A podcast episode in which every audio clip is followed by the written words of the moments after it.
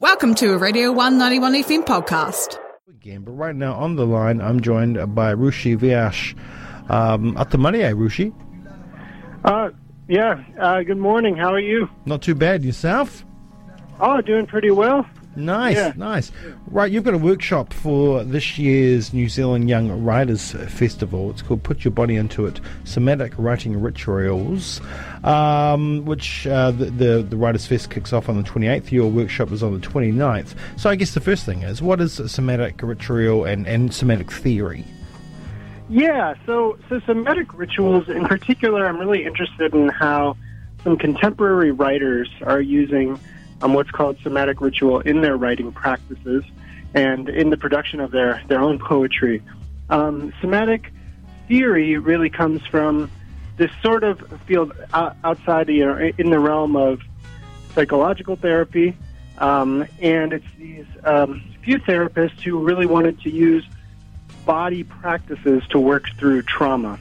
And so, some writers who I'm looking at particularly in my research, such as uh, the writer based in the UK named Bhanu Kapil, um, and a writer based in the US named C.A. Conrad, um, some of these writers have been using somatic ritual inspired by those those practices, and they create these rituals to put their bodies into situations where they can actually think through different issues or questions they have in the body rather than just, you know, sometimes we picture the writer as somebody who goes off into a cabin in the woods and is very much living in their head all the time and creating everything in their imagination.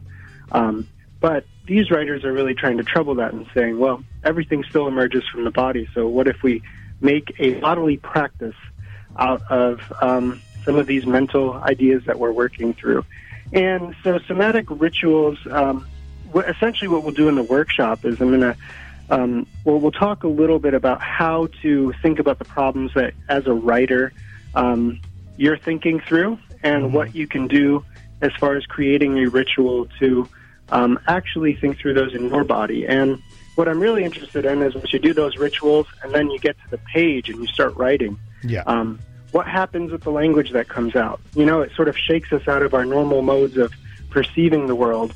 And what happens when you do that is that the language that emerges is different and maybe some new connections form. So when we're talking about body, are we talking about movement? Um, hmm It can be movement. Um, I, it can be a lot of the time. It does. There's some sort of movement component, but movement can be really subtle as well. I think what what I often think about is a, a different braiding of the senses, so to speak. So you're getting more than one sense involved. You're getting more than just your mind involved, um, and when those does the braiding of the senses happens, I think a certain movement can happen. So I think therapeutically, it often involves some subtle movements. This can be like tapping of the body in different places, or it can actually be, you know, dancing through something. yeah. Um, but it doesn't have to be that dramatic. It can be very subtle. It can involve objects and just sort of um, using the senses in slightly different ways. Okay, so you, you mean you know so touch, Uh, uh, Touch. Yep, yep, yep. So uh, what about taste?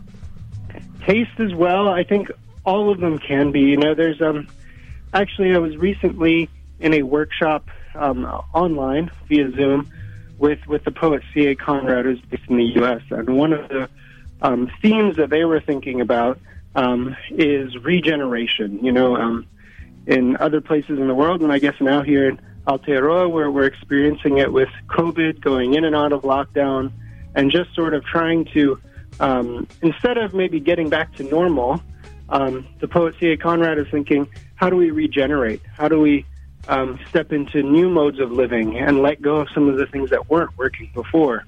And one of the rituals that we did, and just involved um, certain things like using what uh, that poet sees as like regenerative foods, right? And so one of those was apple cider vinegar. And so one of the things that we had to do was keep apple cider vinegar, vinegar under our tongue while we did some different movements and, and things like that. Yeah. And then, so you do do that small ritual. You write on the page for about five minutes, and again, it's just those different ways where you start to. The body's experiencing something different, so then the mind is doing something different as well. Okay, that's all very beautiful and interesting to me.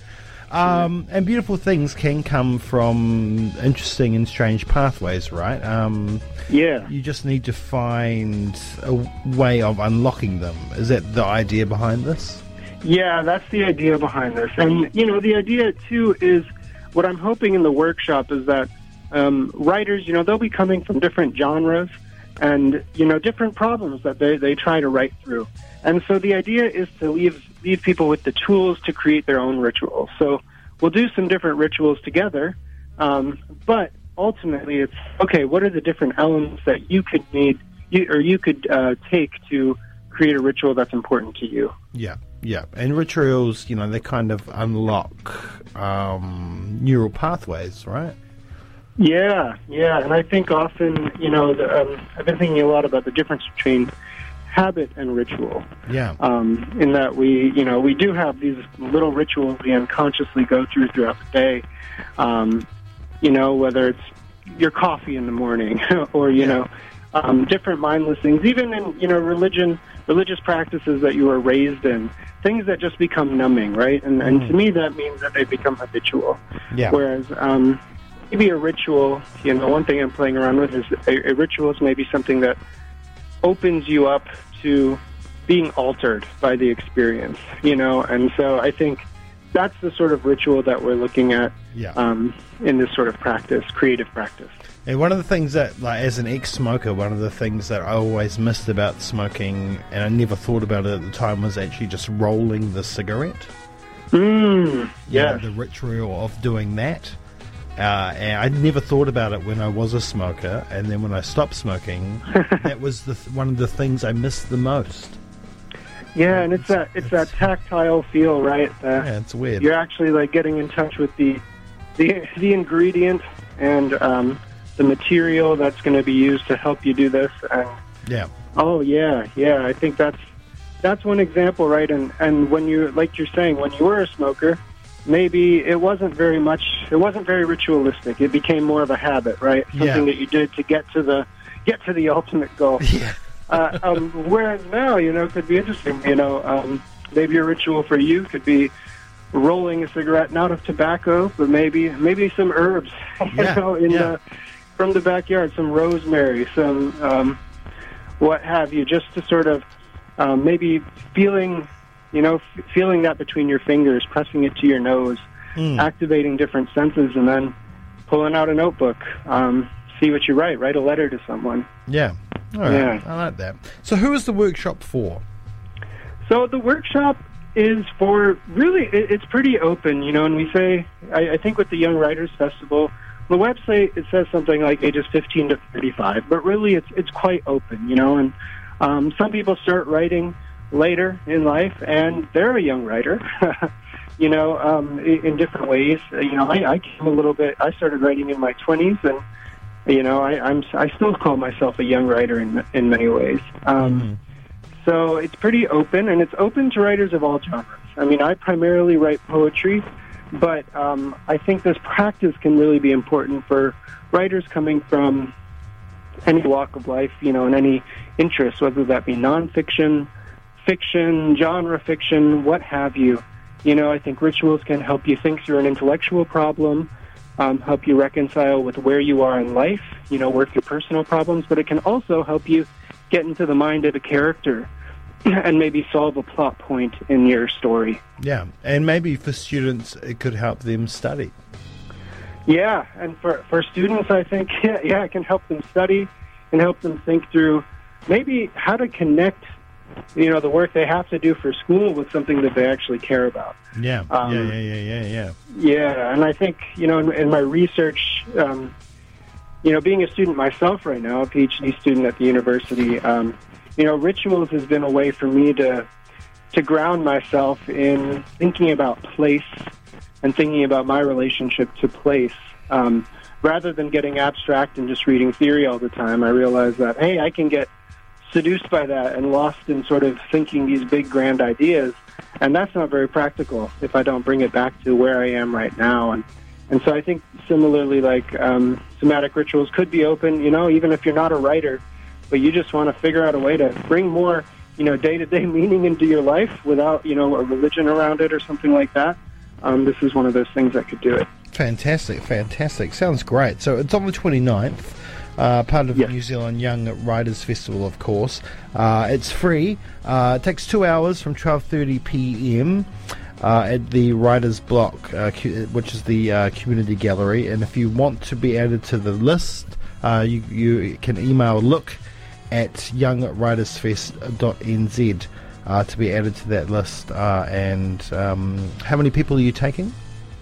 Um, you know, I forget what we settled on. I think I think we've got the limit at about fifteen or so. So there are some limited spots. So so if you're interested, get in there. But you know, you can always show up the day of, and we'll see what we've we've got available. Fantastic. Hey, uh, Rushi, thank you so much. I really All uh, enjoyed Thanks. your chat, and, and uh, hopefully one day um, you can come back in and we can talk a little bit more about your research.